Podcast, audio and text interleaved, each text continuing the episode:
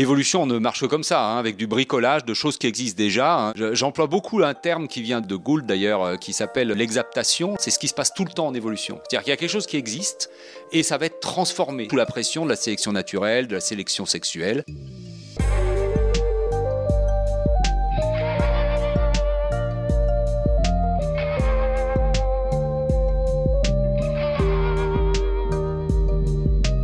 Nicolas Mathevon est bioacousticien.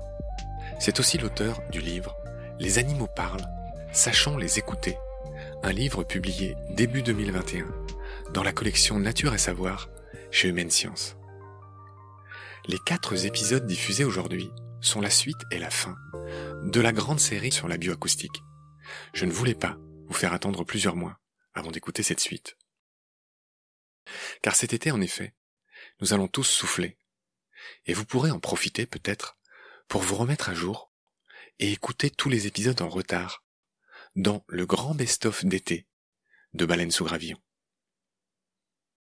Dans cet épisode, en tout cas, nous allons parler du tambourinage du pic, qui est très intéressant car c'est l'exemple type du recyclage de beaucoup de comportements dans le monde animal.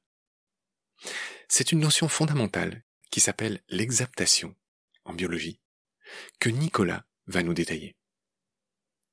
Nous parlerons aussi des cris du piranha et des cyclidés, ces poissons qui font la joie des aquariophiles, de ceux de l'Astyanax, ce poisson aveugle des cavernes, qui existe aussi en version avec des yeux. Et enfin, du très grand classique, Pinson de Darwin, qui est d'autant moins bon chanteur que son bec est gros. Les grandes gueules, ou plutôt les gros becs, n'ont pas la cote en la matière, apparemment. Ce que nous apprennent les langages des animaux, chapitre cinq. C'est parti. Salut Nicolas. Salut Marc. Je suis ravi de te retrouver. On va continuer à parler bah, du son de nos amis les bêtes. Dans cet épisode, on va enchaîner tout de suite sur un animal qui tombe sous le sens. Parler du canari. Tu lui réserves une bonne place dans ton bouquin. Qu'est-ce que tu as appris finalement euh, des canaris ? Il me semble qu'il y a une notion de, d'origine du son, des vocalisations, tu parles de ritualisation, il me semble que c'est tout cet endroit où tu parles de ces choses. Je te vois lever les yeux au ciel. Non, le, le canari, bon, c'est, c'est, un, c'est un modèle d'étude pour deux choses essentiellement. Hein. Ça a été un modèle d'étude pour l'apprentissage du chant chez les oiseaux, c'est une chose. Et puis, il y a aussi autre chose qui a été bien étudiée par d'ailleurs un laboratoire français, hein. C'était Michel Kreutzer et Vallée qui avaient étudié ça. Donc c'est un chant qui est assez riche.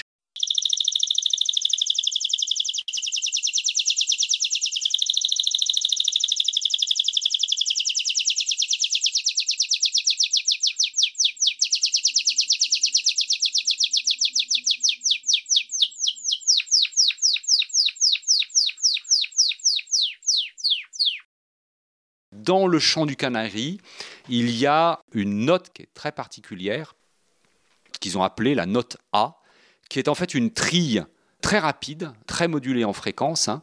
Et cette note A, elle a la particularité suivante, c'est que quand on la joue toute seule à des femelles canaries, la femelle canarie se met en posture de copulation. C'est vraiment un stimulus pour la femelle canarie. Et ce qu'ont montré, en fait, Kreutzer et Vallée, il y a déjà pas mal de temps, hein, ils ont montré que cette note A est relativement difficile à, à fabriquer, probablement, parce que voilà, il y a des variations en fréquence extrêmement rapides, euh, qui sont probablement assez compliquées à, à produire, que les femelles sont sensibles à cette note et que plus elle est rapide, plus elle, elle préfère le mâle. Et donc que c'est probablement un marqueur de la qualité, entre guillemets, du mâle. Très bien Nicolas, donc on va rester chez les oiseaux. Dans cette partie de ton bouquin, tu évoques un animal qu'on connaît bien aussi, qui est le pic. Et c'est là que tu t'es posé la question, ou que tu poses la question des origines et de la ritualisation. En gros, c'est vrai que les pics, tout le monde a en tête le bruit qu'ils émettent, pour le coup, qui n'est pas... Euh... Enfin, moi, je te laisse me raconter ça. Alors, les, les pics, donc, ce sont ces oiseaux qui ont l'habitude de taper hein, sur les troncs d'arbres. Marteau-piqueur de la forêt. Pour, exactement. Woody Woodpecker. Qu'on entend beaucoup, d'ailleurs, pour l'instant.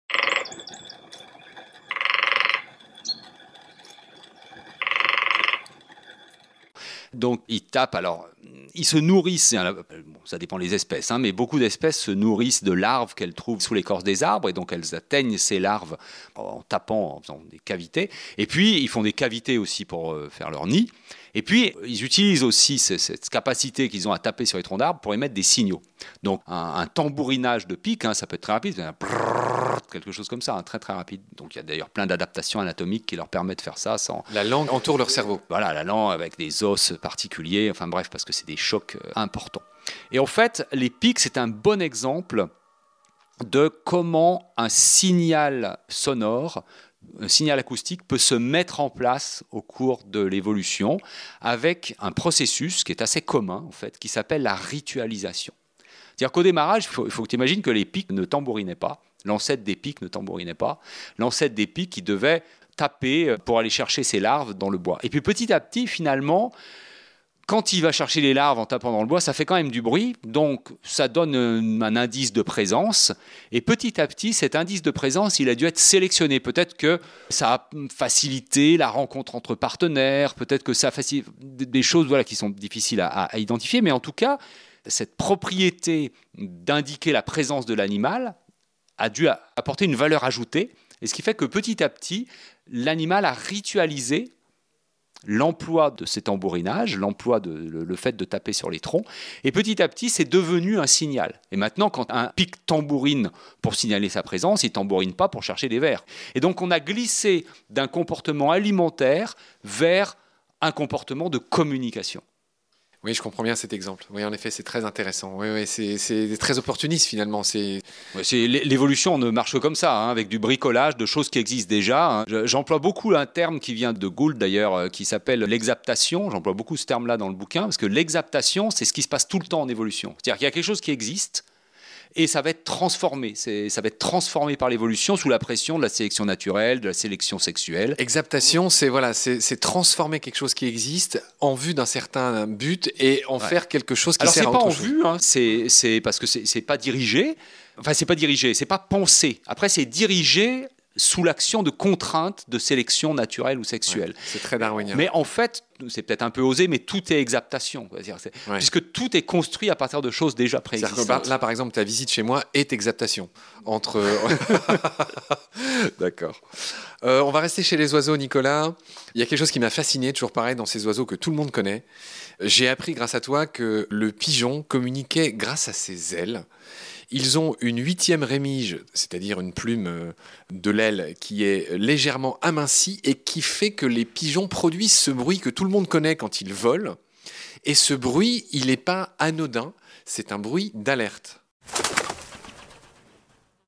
Alors, c'est pas, c'est pas tous les pigeons qui ont ça. C'est, c'est vrai que la plupart des pigeons font du bruit en, en volant. L'exemple que je détaille dans le bouquin, c'est vraiment un exemple de colombe particulière où là, effectivement, c'est une plume, c'est vraiment modifiée et sert de sifflet.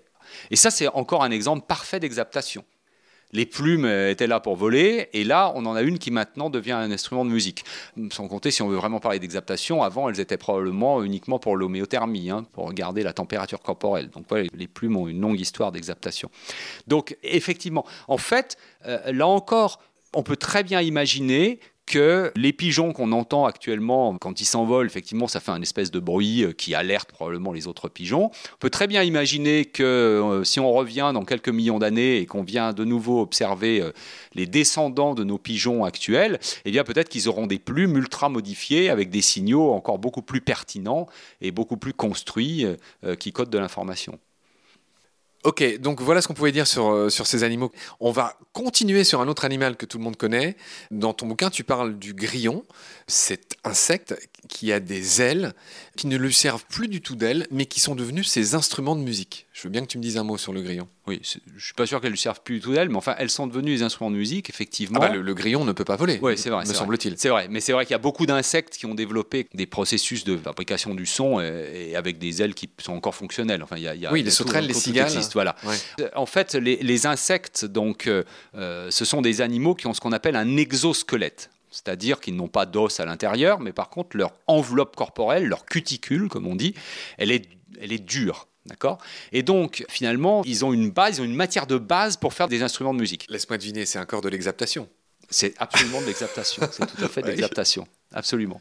Voilà, je dirais un peu par hasard, à un moment, il y a eu probablement un grillon qui a commencé, ou l'ancêtre des grillons qui a commencé à produire du son en frottant deux parties de son corps. Et puis petit à petit, les choses se sont spécialisées parce que les grillons qui avaient des structures plus, plus performantes, eh bien, ont eu un succès reproducteur plus grand.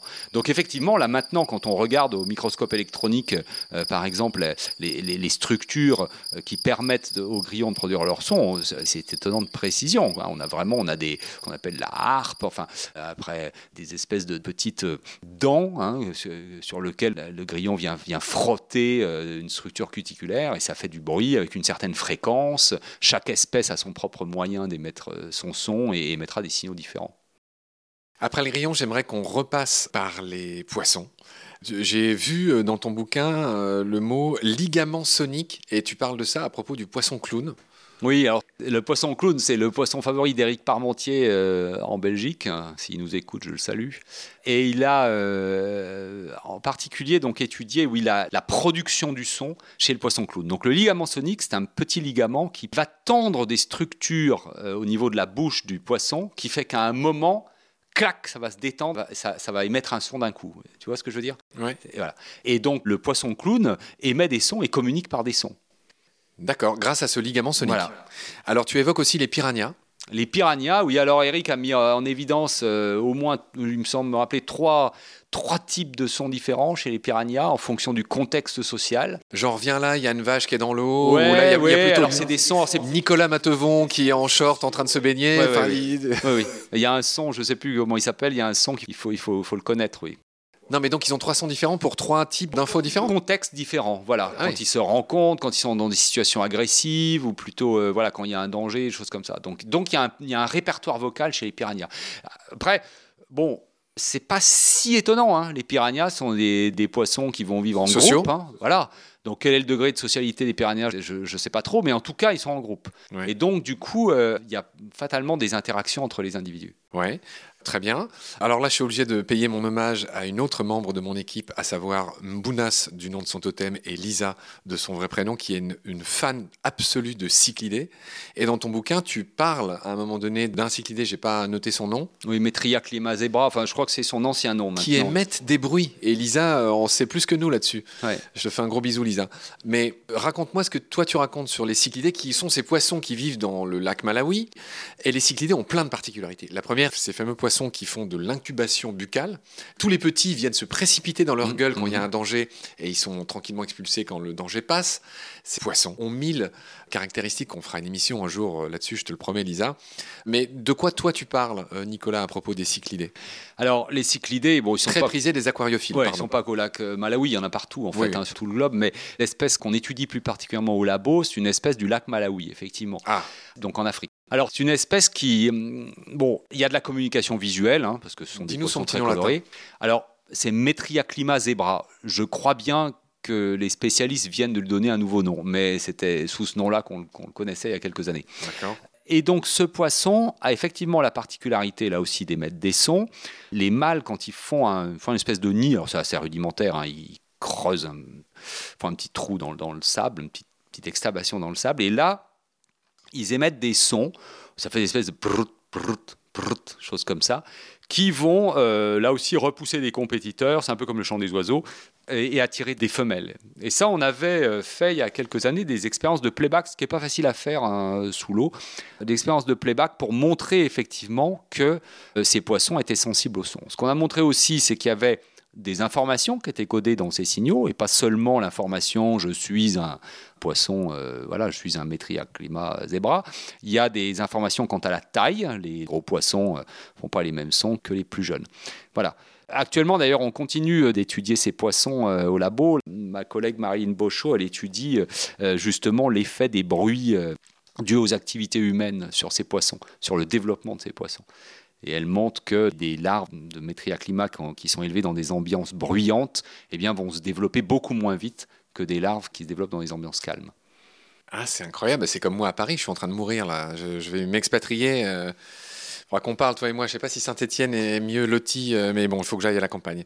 Dernier poisson que tu évoques dans ton bouquin qui m'a fasciné, tu, c'est un poisson aveugle qui s'appelle bizarrement l'Astyanax. Mm-hmm. Et Astyanax, je le rappelle au passage pour les férus de culture, euh, c'était le fils d'Hector et d'Andromaque, donc le petit-fils de Priam, euh, donc de Troie. Voilà. Alors pourquoi toi tu parles de l'Astyanax qui est un poisson aveugle ? L'Astyanax est un poisson aveugle, c'est un poisson des cavernes en fait. Donc il vit dans des rivières euh, souterraines au Mexique. Il lui aussi produit des sons. Enfin, ce qui est très intéressant chez cet Astyanax, c'est que là aussi c'est un modèle d'étude pour l'évolution parce qu'il y a une forme de surface et une forme de caverne. Et la forme de surface a des yeux et voit parfaitement, alors que la forme de caverne est totalement aveugle. Et donc, ce qu'on fait, ça, c'est mes collègues Réto et puis euh, Joël Attia là, qui ont travaillé là-dessus. Ils ont comparé, enfin, ils ont enregistré des poissons de surface, la forme de surface et la forme des cavernes, et ils ont comparé les. C'est pas des vocalisations, mais en tout cas, leur production sonore. Vous êtes des fous furieux, vous autres ouais, bioacousticiens. Un peu. Et donc, en fait, ils se sont aperçus que ces poissons, euh, eh bien, n'ont pas les mêmes euh, productions sonores et ne les utilisent pas de la même manière. Et en fait. Apparemment, alors c'est encore en étude, mais apparemment, il y a un signal sonore qui serait émis par les deux formes, mais qui dans un cas serait un signal sur la forme de surface, un signal plutôt agressif, et qui, chez l'Astyanax des cavernes, se serait transformé en un signal de regroupement alimentaire. Quand il y a une source de nourriture, il faut, faut savoir que dans les cavernes, les, les sources de nourriture sont assez rares en fait. Hein. C'est, c'est un des problèmes de vivre dans une caverne, il n'y a pas grand-chose à manger, quoi. Et là, il y aurait une espèce de, de vocalisation qui leur permettrait de se regrouper en quelque sorte quand il y a une source de nourriture. Encore une espèce d'évolution, voilà. Encore une, une exaptation. Probablement. J'abuse de ce terme. Nicolas, on a commencé cet épisode sur les oiseaux et on va le finir idem sur les oiseaux et des oiseaux ô combien iconiques pour tout le monde, pour nous en particulier. Tu évoques les pinsons de Darwin. Mm-hmm. Et j'ai noté que, en gros, pour faire simple, que ceux qui ont un gros bec, ils chantent moins bien. Je veux bien que tu me résumes cette conclusion de ce chapitre qui est le tien. Oui, c'est pour répondre à la question comment des signaux de communication se mettent en place. Et là, comment les chants des oiseaux, finalement, se mettent en place avec leurs caractéristiques propres. Parmi les différentes possibilités, on a parlé tout à l'heure des pics avec l'exaptation. Une des possibilités, c'est ce qu'on appelle, peut-être pas très bien choisi comme terme, mais c'est ce qu'on appelle le caractère magique. C'est-à-dire que le, le signal acoustique qui est développé par l'espèce, en fait, il est dû à autre chose que juste la communication acoustique. Chez ces pinsons de Darwin, on a des, effectivement des, des espèces qui, qui sont adaptées à manger des grosses graines, d'autres des graines plus fines, et ça s'est évidemment accompagné d'une adaptation de leur appareil buccal. Du bec. Gros bec, petit bec. Et en fait, quand tu as un gros bec avec un appareil vocal derrière qui est inféodé à ce gros bec, eh bien, tu vas avoir des contraintes pour produire tes sons qui vont être différentes des contraintes que tu auras quand tu auras un tout petit bec fin avec un appareil vocal derrière qui sera différent. Et donc, ça va imposer des contraintes différentes sur la manière dont tu vas produire ton chant. Donc, plus tu as un gros bec, moins bien tu chantes, quoi. Enfin, en tout cas, c'est le cas voilà. des, des pinsons de, de, de Darwin. Oui, oui.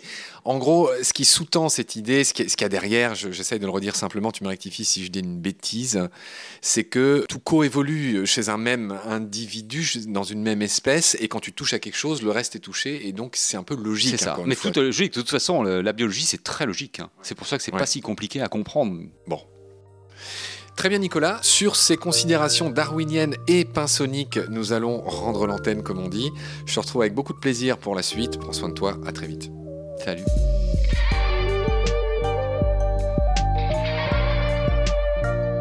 C'est la fin de cet épisode, merci de l'avoir suivi.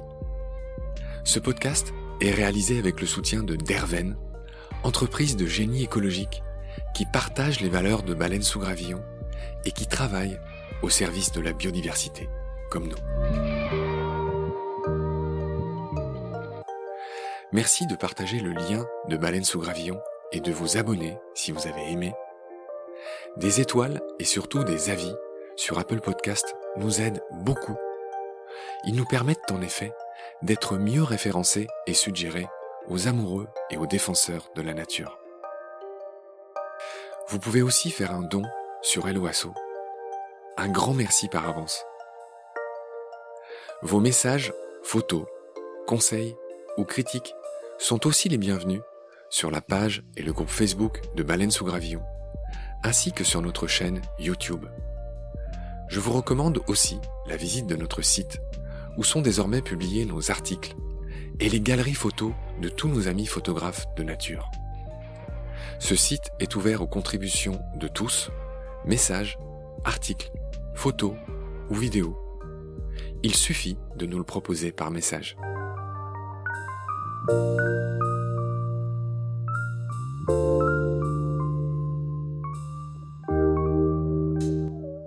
Je remercie tous mes équipiers pour leur aide précieuse, sans oublier Frédéric Colazzina et Gabriel Dallaine, les compositeurs du générique.